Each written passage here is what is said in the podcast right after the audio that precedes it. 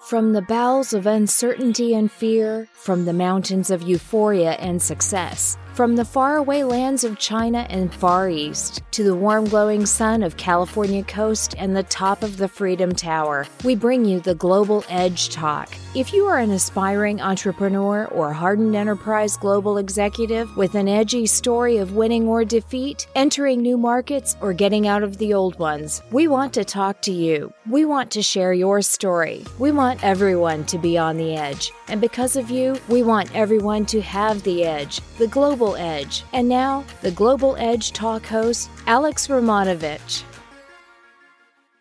Hello, everybody. This is Alex Romanovich. Today is Thursday, April 23rd, and this is Global Edge Talk.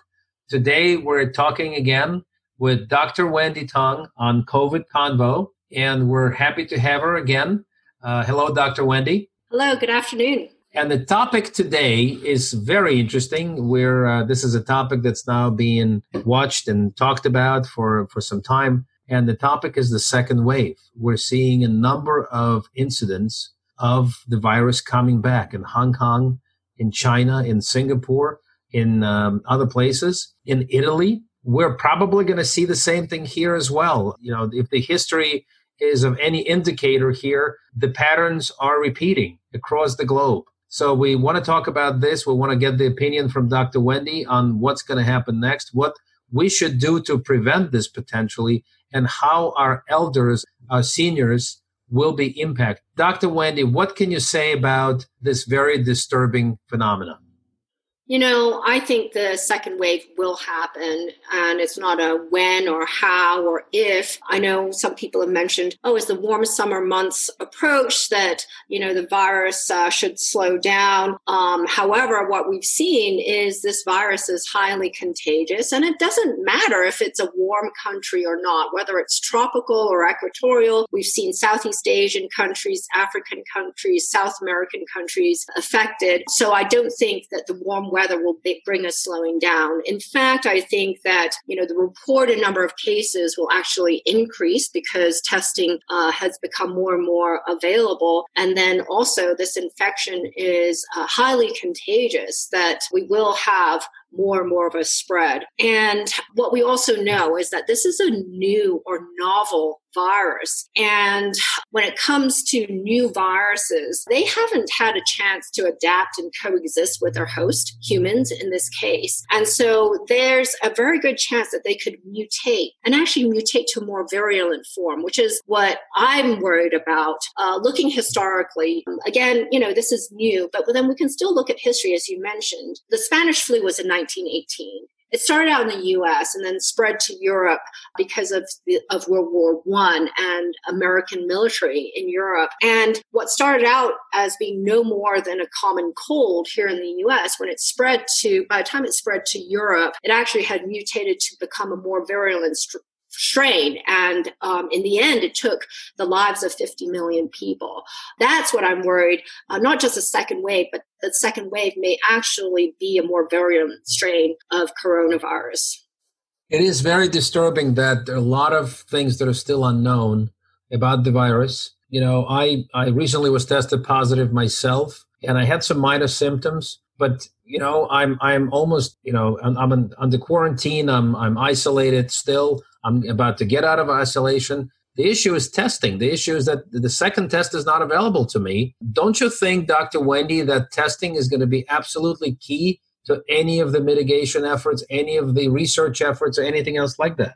I think so. I agree with you that testing is absolutely instrumental to really understanding how this virus is spread, how the disease is. Uh, without that data, all that we know right now is this is a virus, this, it's very contagious, and social isolation seems to work. We actually don't know really too much about gosh, you know, what are the most common ways it's spread?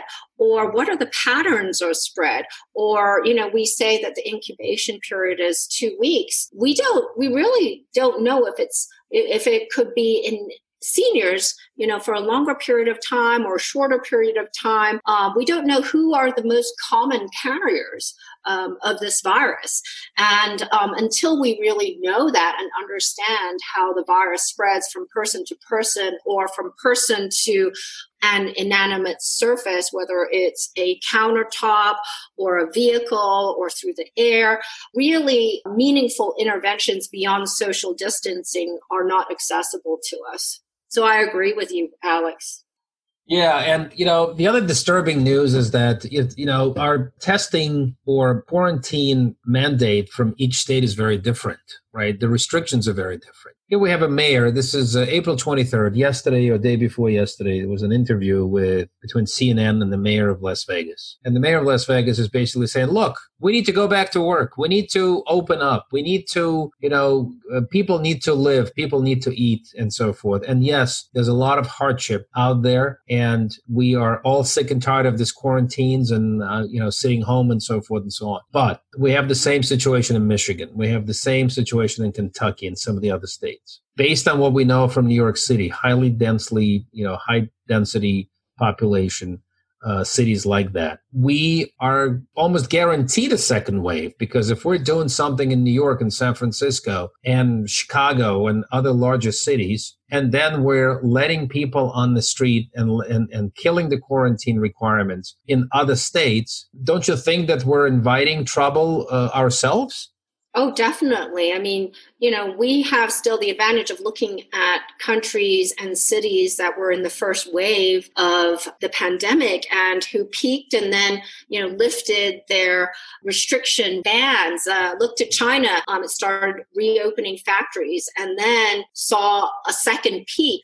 Uh, a second wave and then had to close some of those factories down again.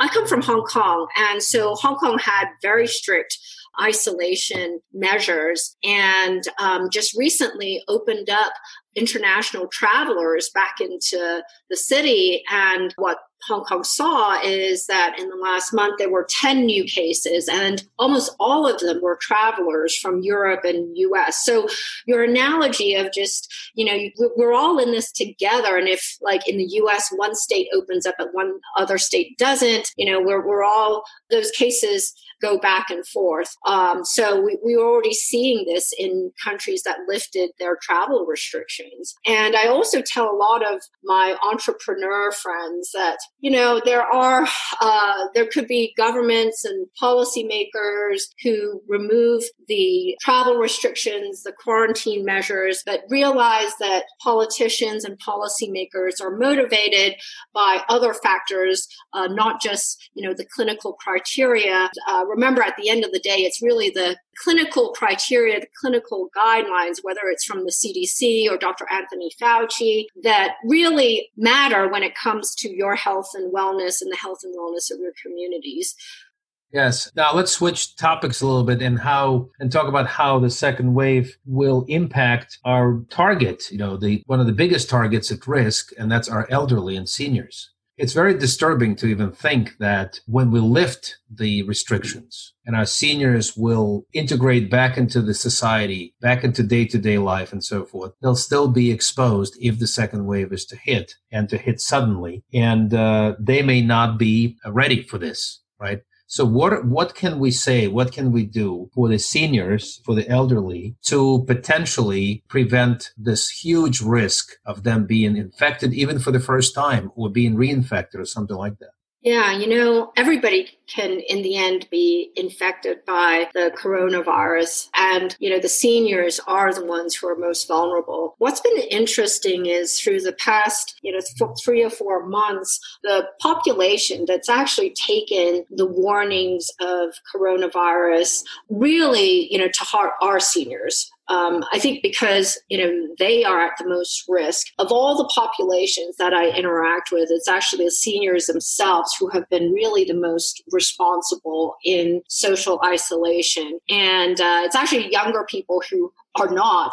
So, what I would say is that as the mobility restrictions are lifted and seniors are looking to, gosh, you know, being exposed to more people, whether it's family members or other service providers or retail providers, that really seniors have to be aware that they're still at risk. They're still at risk even if the weather's wet, better for being infected, whether it's newly or reinfected with a different strain or whatever. And, uh, you know, some specific things that seniors can do uh, you know, short of getting tested, is really whenever they come into contact with a new person, they can do kind of an informal um, healthcare screening by asking a series of questions. And that is to ask that person they're going to come into contact with, whether it's somebody they might be coming into contact with and they're on the phone with them, like, say, oh, a repairman or something like that.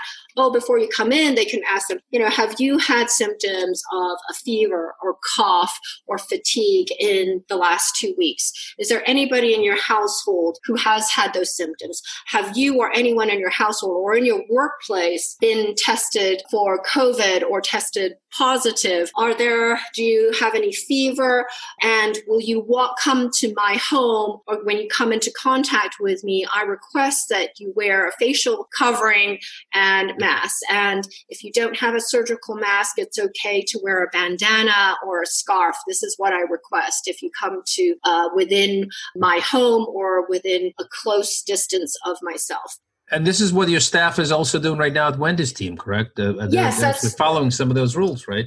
Absolutely. So, you know, early on, as we implemented our COVID policy, everyone is wearing facial masks, facial covering um, to our visits. And, you know, we have gloves when we go into a community. So we are servicing two senior living communities. We have to, of course, go through the facility health care screening questions. We get our temperatures checked. We're also implementing that our team members check their own temperatures every day and then to call management to be removed from the schedule if they have any of the symptoms of fever or cough. And then at the beginning of every visit, there's hand washing. And at the end of every visit, there's hand washing. And then I've also educated my team members to carry with them at all times a spray bottle of, you know, alcohol water. So it's a one to one mixture of rubbing alcohol with water just to, you know, spray themselves over as they go into their car, you know, just liberally use that just uh, to sanitize any surfaces that they might come into. When they're with a client, uh, it's also part of our routine now to sanitize surfaces, to wipe down door handles, kitchen counters, bathrooms. So that's become standard practice for us. That is such an invaluable service, by the way, because a lot of people don't even know how to secure, how to make the environment safe sometimes it's a challenge. You know, it's a it's a challenge physically for the elderly to reach to, into certain places and to uh, you know to to keep track of what was wiped, what was not wiped. So this is a very valuable type of a service that you know the guardians can do and will do, or the uh, the loved ones when they visit and they uh, they try to uh, you know visit their the loved ones. Obviously, hopefully with social distancing and so forth. Dr. Wendy, thank you so much for being with us today. And we're going to continue on this very, very important, very difficult sometimes topic. But there's just so much insight, so much knowledge that's coming from you. Our audience is going to be extremely happy about this. So thank you so much for being with us. Thank you for having me.